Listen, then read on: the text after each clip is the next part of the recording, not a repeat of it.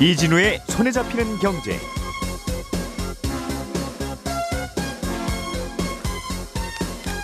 안녕하십니까 이진우입니다. 구글, 넷플릭스, 페이스북 이런 글로벌 기업들이 한국에서 돈을 얼마나 벌고 있는지 처음으로 공개가 됐습니다. 그런데 이 구글, 구글 코리아의 매출이 네이버나 카카오의 매출보다 한참 적어서 이 정말 제대로 신고한 건 맞아 하는 논란이 좀 있다고 해요. 어떤 건지 오늘 자세하게 알아보겠고요. 증권사에서 파는 금융상품 중에 ETN이라는 게 있습니다. 우리말로 상장지수 증권이라고 풀이되는데 요즘 이 상품이 상장 폐지되는 것들이 계속 늘고 있습니다. 오늘 이 ETN이라는 상품은 어떤 구조로 되어 있고 상장 폐지가 늘고 있다는 게 무슨 말인지 함께 또 배워보겠습니다. 주식 투자하시는 분은 4월이 배당 시즌이라고 하지요. 어, 배당금이 내 통장으로 들어오는 그런 계절이라는 뜻인데 배당에 대해서 궁금한 것들이 좀 있으실 것 같아서 또 여러 가지 궁금한 것 같은 질문들 모아서 풀어드리겠습니다. 4월 15일 목요일 손에 잡히는 경제 광고 듣고 바로 돌아오겠습니다.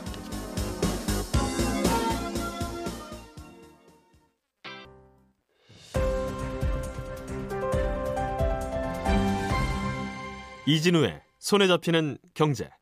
네, 아침까지 나온 주요 경제 뉴스들을 조금 더 자세히, 조금 더 어, 재미있게 전해드리겠습니다. SL플러스의 김치영 경제뉴스 큐레이터, 김현우 행복자산관리연구소장, 그리고 손에 잡히는 경제 박세훈 작가, 오늘도 세 분 모였습니다. 어서 오십시오. 안녕하세요. 안녕하세요.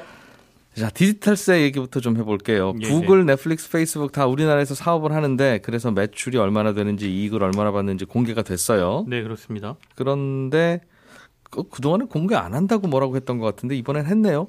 그렇습니다. 이게 법이 만들어졌거든요. 신외관법이라고 하는데 어, 주식회사 등의 외부 감사에 관한 법률입니다. 이게 개정이 좀 됐거든요. 음. 그래서 올해부터는 유한 회사도 외부 감사를 받은 감사 보고서를 공시해야 된다라는 규정이 있습니다. 예. 그래서 이제 외국 회사들이 국내에 세울 때 어, 소규모로 세우면서 유한 회사라고 주식 회사를 만들지 않고 유한 회사로 만들거든요. 그러다 예. 보니까 이제 구글 코리아나 넷플릭스, 페이스북 이런 데들의 정확한 매출이 공개가 안 됐었는데 네. 이 외관법이 바뀌면서 이제 공개가 된 것이죠. 그래서 음. 구글 코리아의 지난해 매출은 2,201억 원, 영업이익은 156억 원이다 이렇게 신고가 됐고요. 전년 대비 매출은 3.6%, 이익은 52.9%가 증가했다라는 것이고. 음, 다 온라인으로만 물건 사고 파고 하니까 광고도 네. 많이 하고 그러다 보니 늘었나 보네요. 네, 그렇습니다. 그리고 넷플릭스는 더 많이 늘었습니다. 넷플릭스는 지난해 4,155억 원의 매출을 올렸고 영업이익은 88억 원, 매출이 124%, 영업이익은 295%가 증가했다라는 예. 것이고요. 페이스북은 어, 작년에 전년도의 매출은 한 10% 늘어난 400, 442억 원, 그리고 영업이익은 117억 원으로 1년 전보다 6배나 증가했다. 이렇게 얘기를 했습니다. 예. 어, 뭐 다들 돈 잘 벌었고 우리가 이거 많이 이용했으니까 이들이 돈 벌었겠죠. 네네. 그런데 구글이 생각보다 매출이 적다는 의견이 있어요. 그렇습니다. 그러니까 구글의 사용자가 굉장히 많고요. 서비스가 여러 개 있는데 특히 이제 어플리케이션을 다운받는 마켓이 있지 않습니까? 거기에 플레이 스토어. 예, 플레이 예. 스토어. 어, 플레이 스토어의 점유율이 시장 점유율이 70%를 넘거든요. 국내에서. 한국에서. 예. 음. 그럼에도 불구하고 매출이 이거밖에 안 된다? 그러니까 의문을 좀 제기를 하는 것이죠. 예. 실제로 비슷한 사업을 하고 있는 네이버하고 카카오 물론 다양한 사업들이 좀 구조가 다르긴 하지만 네이버와 카카오의 매출이 한 4에서 5조 원 정도 됩니다. 그러니까 뭐 10배 이상 차이가 나기 때문에 예. 이거 좀 매출이 누락된 거 아니냐 뭐 이런 그 의구심을 갖게 되는데요. 그 이유는 뭐 대부분 짐작을 하기, 하시겠지만 구글의 주 수입원인 아까 말씀드린 앱마켓 매출이 포함이 되지가 않았습니다. 이번 공개에. 그 이유는 이 앱마켓의 서비스는 구글 코리아가 아니고 싱가포르에 있는 구글 Asia Pacific이라는 회사의 매출로 잡히거든요. 음, 거기서 서비스하는 거다. 네. 그렇다 예. 보니까 가장 매출이 많이 난 걸 결국 국내에서는 매출로 밝히질 않는다. 국내 음. 매출로 잡히지 않는다. 이런 얘기가 되겠고요. 예. 그렇다 보니까 이 디지털 재화들의 거래를 도대체 음흠. 어디서 세금을 매겨야 되며 음흠. 이걸 사실은 우리나라 사람들이 다 쓴 건데 음. 왜 싱가포르에 있는 법인의 매출로 잡아야 되느냐 이 문제가 예. 지금 발생을 하면서 디지털세 얘기가 다시 나오고 있는 것입니다. 똑같은 걸 예를 들면 우리나라의 온라인 게임 회사들의 게임 유저들은 다 우리나라 사람이 아니라 네. 뭐 영국 사람, 프랑스 사람, 미국 사람 다 쓸 거 아니겠어요. 네네. 그러나 돈은 다 우리나라에서 벌어오잖아요. 그렇습니다. 그러니까 영국, 프랑스, 미국 정부도 야 한국 게임을 우리나라 국민이 해서 돈을 우리나라 네, 국민한테 네. 벌어가는데 왜 세금은 한국에다가 맞네? 이제 이렇게 생각할 수 있겠죠. 똑같은 구조죠. 일단 미국 법인만 뭐라 그러려 그랬는데 이제 한국 법인까지 끌어들이죠. 아, 그러니까 우리만 당하는 게 아니라 네, 네, 그건 맞습니다. 어, 다른 사람들도 우리한테 디지털 재화의 문제인 거죠. 거죠. 네. 그렇죠. 네. 예. 그러니까 이게 실제로 싱가포르가 법인세가 한 18% 정도 된다고 하거든요. 예. 근데 우리나라는 지금 문재인 정부 들어서 법인세 최고율이 한 25%. 뭐 기업들은 지금 지방세 포함하면 실제 세율은 27.5%라고 주장을 하고 있고요. 예. OECD 평균은 23.5%고 미국은 지금 21%였는데 바이든 정부 들어서면서 28%까지 올리겠다라고 얘기를 하고 있기 때문에 네. 기업들 입장에서는 당연히 아까 시- 싱가포르가 한 18% 된다 그랬으니까 세율이 싼 곳에 네. 세금 내고 끝낸다. 디지털 재화 같은 경우에는 충분히 이렇게 할 수 있으니까요. 음. 그럴 유혹에 빠질 수 있죠. 그래서 싱가포르만 좋은 건데 그래서 네네.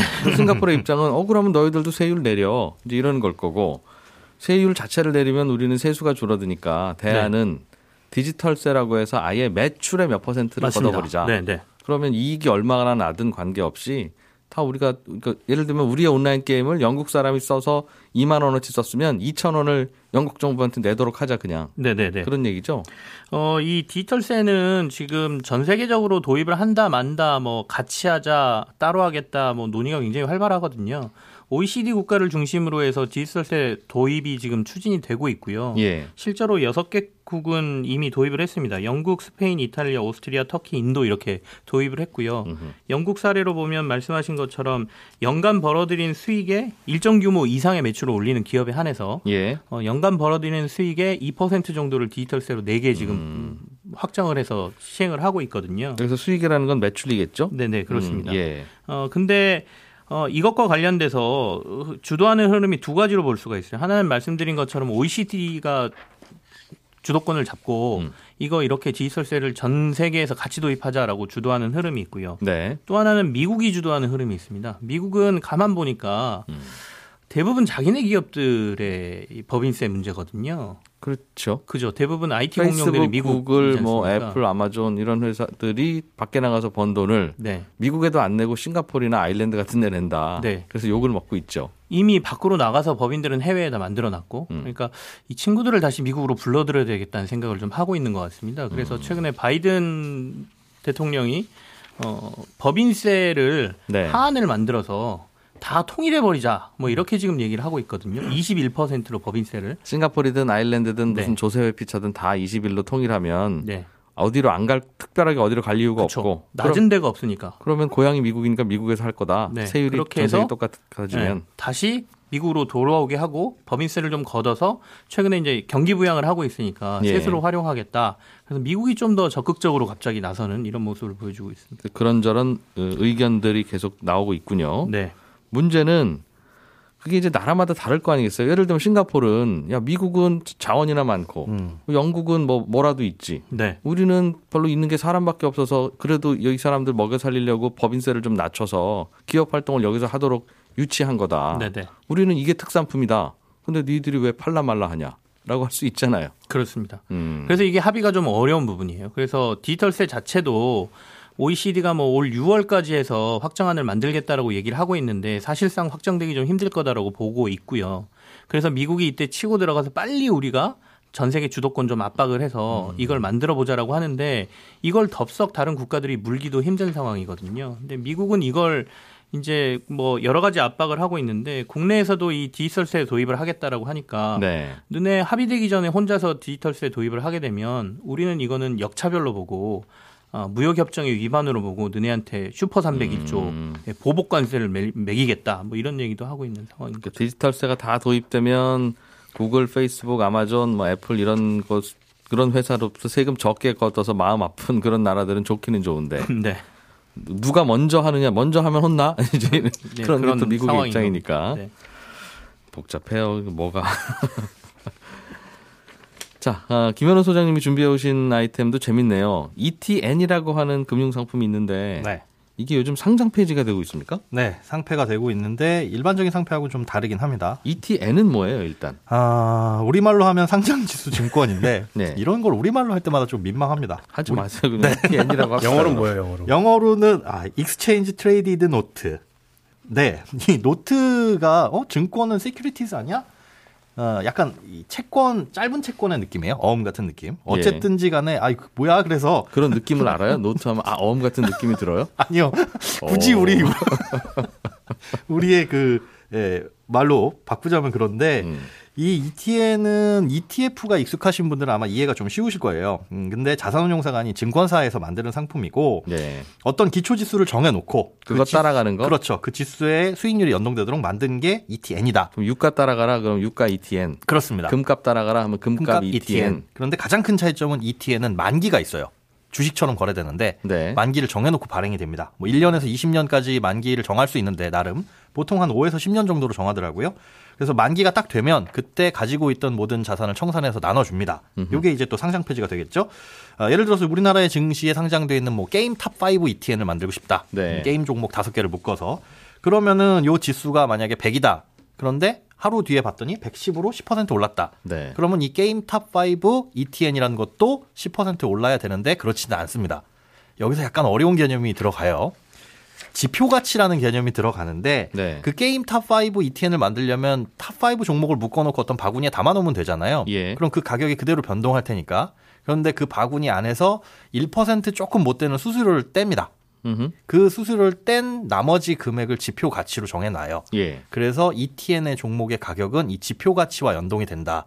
그 말인 즉슨 어, 집, 그 지수보다는 조금 떨어지는 수익률이 나올 수 있다는 것. 음, 금값 따라가는 ETN은 금값 쫓아가긴 하는데 네. 그래도 ETN 만든 증권사도 먹고 살아야 되니 맞습니다. 한 숟갈씩 한 숟갈씩 매일 조금씩 수수료 뛰어가니까 네네. 금값을 완벽하게 쫓아가지는 못하고 조금씩 덜 쫓아간다. 방향은 같은데 이게 처음에 금값이 만 원이었는데 예. 5년 후에 보도 그는 금값은 만 원이야. 그런데 ETN이 만 원에서 시작했는데 5년 후에 보면 만 원은 아니라는 거죠. 수수료 다 떼고 나니까 뭐 그렇겠죠. 네, 그거보다 어, 좀 줄어들 수 있다는 거. 수수료는 있으니까 ETF도 그렇게 뛰지 않습니까? 아, 그런데 ETF는 그거보다 이 실제로 기초지수보다 수익이 더 나면 거기서 지들이 보수를 차감하고 어, 나머지가 더 나올 수 있기 때문에 실제로 투자하시는 분들이 차이가 나지는 않아요. 그리고 청산하지도 않고요. 무슨 말인지 못 알아듣겠어요. 야, 이거, 예, 이거 좀 시간이 많이 이게 필요한. 좀, 좀 나- 어렵습니다. 네. 어, 나중에 이거는 시간 날 때 한번. 많은데. 아, 예. 감사합니다. 어, 알겠어요. 이거는 따로 공부하는 걸로. 네. 아무튼 ETN은 그런 건데, 그런 건데. 어렵지 않은데 네. 왜 상장 폐지가 돼요? 아, 만기 전에 그냥 증권사가 조기에 청산해 버리는 거예요. 이거 장사가 안 되니. 음. 그러니까 아까 말씀드렸잖아요. 받아놓은 다구, 이 담아놓은 바구니 안에서 네. 수수료를 떼고 뭐하고 해야 되는데 이 거래에 돈을 벌 수 있는 가장 기본적인 요건이 다른 사람들이 많이 참여를 해야 됩니다. 아 투자자들이 여길 들어와서 이 ETN도 사고 팔고 해야 되는데 노선 버스 손님 없으니까 노선 폐지하는 거구나. 아우 정답입니다. 예. 예, 손님이 없는데 그건 유지를 하다 보니 유지 비용도 들어가고 예. 그런데 심지어 어 이거는 이제 갖고 있게 되면은 비용이 들어가요. 뭐 그렇겠죠. 네, 비용도. 들어가고 예. 저 한도를 잡아먹습니다. 그러니까 아, 증권사가 바- ETN 발행할 수 있는 한도가 있어요? 네, 아까 약간 어음 같은 느낌이라고 했잖아요. 이거는 100% 증권사의 신용으로 발행이 되는 겁니다. 그러니까 음. 증권사 믿고 들어가는 거예요. 증권사 믿고 발행을 하고 혹시라도 증권사가 이 돈 안 주면 그냥 끝나는 건데. 문 닫으면 끝납니다. 음, 그러나 그럴 리는 없겠지 하고 하는 거라서 음, 너무 네. 많이 하지는 말아라가 규제인가 보군요. 그래서 니네 자기 자본의 50%까지만 발행을 해라. 네. 넘어가면 위험하니까 혹시 니네 무슨 일 생기면 못 돌려드리니까 그래서 발행 한도를 두고 있는데 인기 없는 ETN을 막 만들어 놓고 시장에 내놓으면 그 발행 한도만 잡아먹잖아요. 음흠. 그래서 쓸데없는 거 이제 버리고 새롭게 좀 만들 려고 한다라는 게 이제 증권사의 표면적인 이유고 음. 어, 그래서 한 200여 개 됐던 ETN이 지금 한 178개 정도로 줄어들고 정리가 있습니다. 되고 있다. 예, 마구마구 줄어들고 있습니다. 근데 갑자기 노선이 폐지되면 출퇴근 어떻게 해요? 라고 하는 질문처럼 네. 나 ETN 들고 있었는데 상장 폐지되면 나는 어떻게 되는 건가? 그게 가장 사실은 중요하죠. 예. 그래서 어, 내가 이거 들고 있으신 분들은 근데 사실 결정적으로는 걱정 안 하셔도 됩니다. 아까 음. ETN 말씀드린 것처럼 청산되는 날에 갖고 있었던 종목이라든지 자산을 다 처분을 해서 예. 주주들에게 나눠줘요. 지분대로. 음, 큰 손해는 없다. 큰 손해는 없습니다. 뭐 지수가 그때 크게 하락하지 않는 이상은 작은 손해는 있어요. 작은 손해는 뭐 수수료 정도의 손해 그리고 지표 가치와 크게 이 벌어질 위험들은 없어요. 그리고 손해가 없다라고 말씀을 드리는 게 뭐냐면 이걸 음. 청산하기 위한 조건이 알겠어요. 어, 유동성 공급자나 혹은 증권사가 전체 물량의 95% 이상을 갖고 있어야 돼요. 네. 그러니까 청산될 때까지 즉 상장 폐지될 때까지 개인 투자자가 끝까지 들고 있을 가능성은 거의 없다는 거죠. 이미 상장 폐지 공고를 띄우는 순간 95% 이상을 글쎄요. 확보하고 있는 거니까. 음. 청산 시점의 문제인데요. 청산 시점에 지수가 올라 있으면 손해가 거의 없을 거고요. 청산 시점에 그 지수 자산 가격이 내려가 있으면 네. 약간의 손해가 발생할 수는 있거든요. 그 친구한테 주식 맡겼다가 야 난 더 이상 네거 이제 안 해줄래. 네. 돈 가져가 주식도 가져가고 네. 그 얘기 하는 거죠. 네, 근데 음. 증권사 입장에선 청산하는 시점이 이 자산이 폭락했을 때 하는 게 아니라 거래가 거의 안 일어나거나 인기가 없거나 이럴 때 하는 거기 때문에 예. 사실상 ETN은 일반 종목들이 상패되는 거하고는 조금 차이가 있다 이렇게 보셔야 됩니다. 알겠습니다. 큰 손해는 없으나 ETN이라는 게 이렇게 운영된다 이걸 알았네요 오늘. 네. 어. 그리고 재미난 상품들도 ETN에 많이 있습니다. ETF에는 없는 상품들이 ETN으로 상장돼 있으니 예. 이게 좀 보완적으로 투자하라는 상품이었거든요. 그게 근데 재밌어요, 근데 그게. 제- 어, 여러 가지 이상한 상품들이 많이 있어요. 아 그래도 이상한 건 이상한 거지 그게 재밌어요. 저는 재밌더라고요. 참 성격도 이상하셔. 좀 자세히 나중에 한번 해야 될 것 같습니다. 자, 재밌는 배당 얘기 하- 할게요. 제가. 네, 박찬 작가 준비한 아이템. 요즘이 배당 시즌이에요. 네, 그렇습니다. 그러니까 지난 12월 말에 주식이었 주- 주주였던 분들한테 나눠주는 배당이 인제 들어오는 거죠. 예, 지금 들어오고 있습니다. 참 늦게도 와, 그죠? 그러니까요. 예, 근데 배당 들어오는 거 그 주식 처음 하신 작년에 처음 시작하신 분들은 예. 어느 날 갑자기 주식 계좌 열어봤다가 모르는 돈이 들어와 있으면 음. 아니 이게 뭐지? 깜짝 놀라실 텐데 그게 배당금이 들어온 걸 겁니다. 음, 그게 배당금이다. 주식 네. 계좌로 그냥 돈이 들어온다는 거죠. 그렇습니다. 고객 예탁금 안에 합쳐져 버린다. 그게 네. 그래서 따로 신경 쓸 필요는 없어요. 그냥 예. 있으면 알아서 증권사에서 15.4% 세금 떼고 넣어주니까 예. 신경을 따로 쓰진 않아도 됩니다. 요즘 들어오는 배당은 보통 12월 결산법인 그러니까 작년 12월 말에 주주인 사람만 주주로 취급하는 그 회사 그렇습니다. 그 회사가 주는 배당금이다 이 말이군요. 그렇습니다. 그럼 이제 그분들이 주- 배당을 받고 있는 거고 네. 작년 연말에 주식 들고 있는 분들이 대상이죠. 네. 음. 주식 다 들고 있다고 무조건 주는 건 아니에요. 내가 산 주식이 다 들어오는 건 아니에요. 배당 안 주는 회사도 안 주는 있어요? 회사도 있습니다. 기업이 배당을 할지 안 할지는 이사회에서 네. 결정을 하는데 반드시 배당을 해야 된다라는 게 법으로 정해지지 않았으니까 네. 어떤 회사는 배당을 하고 어떤 회사는 배당을 안 합니다. 그렇군요. 그러면 굳이 증권사에 가서 내 배당금 달라고 할 건 아니라 네. 세금도 알아서 떼고 들어오죠. 네. 15.4% 떼고 들어옵니다. 쉽네. 별거 네. 할게 없네요 이제. 그럼 된 거예요 이제? 어, 몇 가지 더 말씀드리면 미국 주식 산 분들 계실 텐데 예, 요 분들도 그냥 가만히 있으면 배당 들어오고요. 세금도 아. 알아서 증권사에서 떼니까 신경 안 쓰셔도 되고 예. 어, 펀드나 ETF 하시는 분들 이분들도 배당금 들어오니까 어, 그것도 그냥 가만히 계시면 예. 넣어줍니다. 어, 그냥 그 신경 안 써도 된다는 거죠. 그렇습니다. 근데 배당 네. 예. 배당을 아까 연말 배당 말씀하셨는데 요즘은 분기 배당 하는 데들도 있어서 있긴 어, 있죠. 네.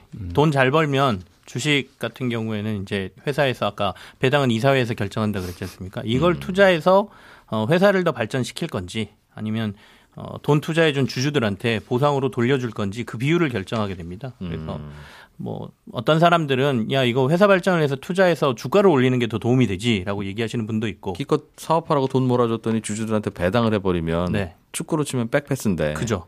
그래서 대주주만 더 많이 가져간다 뭐 이런 비, 비판도 하곤 하거든요. 그래서 그거는 회사에서 결정하는 거라 자기 주식이 얼마에 배당을 하는지는 좀 관심 있게 보시는 것도 예. 그리고 회사를 판단하는 기준이 된다라고 생각이 됩니다. 요즘에는 그런데 뭐 아마 기사에서 많이 접하셨을 것 같아요. 기업 뭐 총수들 배당금 몇천억, 몇백억, 몇십억 받아간다. 라는 뉴스 보면 저도 보니까 야, 이 돈을 어디에 쓸 수 있을까? 뭐 상속세 내는데도 쓰겠고 하겠지만은 근데 마냥 부러우면서도 한편으로는 그분들의 속은 어떨까 생각을 해보면 네. 배당금도 세금을 아까 내신다고 말씀하셨잖아요. 네. 15.4%. 근데 어, 이게 이제 연간 2천만 원이 넘어가면 종합소득과세 돼가지고 뭐 한 반 정도의 세금을 내야 됩니다. 그러니까 천억 정도 배당 받으면 500억은 세금으로 나간다. 음, 내가 예를 들면 내가 100만 원 배당 받았으면 거기선 15.4%인 15만 4천 원만 내는데 그렇죠. 보통 이제 대주주들은 연간 2천은 훨씬 넘어가니까. 많이 받을 테니까 예를 들면 10억을 받았다. 네. 그럼 약 5억을 세금으로 낸다고요? 음, 아, 10억 정도까지는 그렇게 반까지는 날아가진 않는데 이렇게 뭐 몇십억, 100억, 몇백억 100억 받았다. 그 정도 되면은 한 50억 거의 을 내요? 50억 가까운 돈이 세금으로 나갑니다. 아깝겠네요. 아깝죠. 그러니까 받을 때는 이번 달 올해 입금 되겠지만 내년 5월 종합소득세 신고하고 한 6월 정도에 납부를 할 때는 어. 네, 반이 그게 나가요. 아까우니까 예. 배당을 잘안 한다라는 의견도 있어요. 그럼 대주주 입장에서는 받아봐야 어차피 예. 50% 세금으로 낼 거 굳이 배당 왜 하니? 그렇죠. 그럼 다주, 다른 주주들도 못 받는 거고. 그렇죠. 이런 의견 때문에 우리나라가 배당 성향이 좀 낮다라는 의견도 있습니다. 대주주만 빼고 나머지 주주들에게만 배당하는 것도 가능은 하대요. 그렇게 안 해서 그렇지. 그렇게 어, 네. 할 이유가 없잖아요. 아, 그왜 뭐 세상을 그렇게 부정적으로 만듭니까? 차등 배당을 하는 경우도 있고요. 뭐 다 다양합니다. 그러니까 나는 뭐 10원만 가져가고 주주들에게는 대주주는 뭐 10원만 가져가고 주주들은 100원 줄게 이런 회사도 있고요. 예. 실제로 대주주는 안 가져가고 나머지 개인 주주들에게만 배당을 하겠다는 기업도 가능하죠? 종종 있습니다. 어, 네, 가능합니다. 하는 기업도 있어요. 예. 다 해야 되는 것도 아니잖아요. 그렇긴 한데 아마 아마도 대부분 그렇게 안 하고 음. 아까 김현우 소장이 말씀하신 것처럼 뭐 대주주가 필요할 때 배당을 세게 하거나 이런 네. 경우들이 종종 있기 때문에 어, 지금까지는 뭐 여러 가지 비난의 대상이 됐었는데 요즘 기업들은 배당률도 많이 올라가고 있고요. 음. 차등 배당도 많이 활용하는 것 같고요. 예. 도리어 뭐 주식 소각을 해서 이익을 돌려주는 경우도 있고요. 다양한 방법들을 취하는 것 같습니다. 근데 나이든 회장님 입장에서는 이런 고민이 들 거예요. 예를 들면 내가 올해 우리 회사에서 100억 원을 배당을 받으면 네. 50억 세금이라면서요. 날라가죠. 50억 들어오죠? 네. 근데 내가 예를 들면 한 2년 후에 사망해. 그러면 네. 아들한테 이 50억 중에 또 상속세 내야 되면 그럼 또 거의 또한반 날라. 25억 이상 30억 정도가 날라가죠. 네. 그럼 올해 배당을 받았는데 2년 후에 이 돈은 20억만 남는 거예요. 네. 그럴 거면 뭐하러 배당해요? 그러니까 그러느니 이 돈 그대로 회사에 넣어놨다가 나는 사망하고 나고 나서 음. 아들이 이 회사 물려받으면 그 해에 물려받 아들은 이제 내 주식 물려받았을 테니까 그렇죠. 그 해에 그동안 배당 안 했던 거 쭉 한 천억 모아놓은 거 한꺼번에 받으면. 천억을 배당하면 물론 500억은 세금으로 떼이지만 네. 500억이 아들한테 가는 거니까 그렇죠. 내가 배당 안 받고 회사에 쌓아두는 건 상속세 절감에도 도움이 된다. 네. 이런 계산을 할 수 있겠죠. 탈세가 아닌 적법한 절세인 거죠. 회장님 입장에서. 그러니까 이렇게 보나 저렇게 보나 배당은 하기 싫은 네. 그런 구조인데 네. 조만간 회사에서 부르실 것 같습니다. 어떤 어떤 회사였어? 네 오늘 손에 잡히는 경제 아침 뉴스 정리는 여기까지 하겠습니다. 김치영 큐레이터, 김현우 소장 그리고 박세현 작가 세 분 고맙습니다. 네, 네, 고맙습니다. 감사합니다. 예, 11시 5분에 시작하는 손경제 플러스에서는 코스닥 지수 이야기 좀 해보겠습니다. 이진우였습니다. 고맙습니다.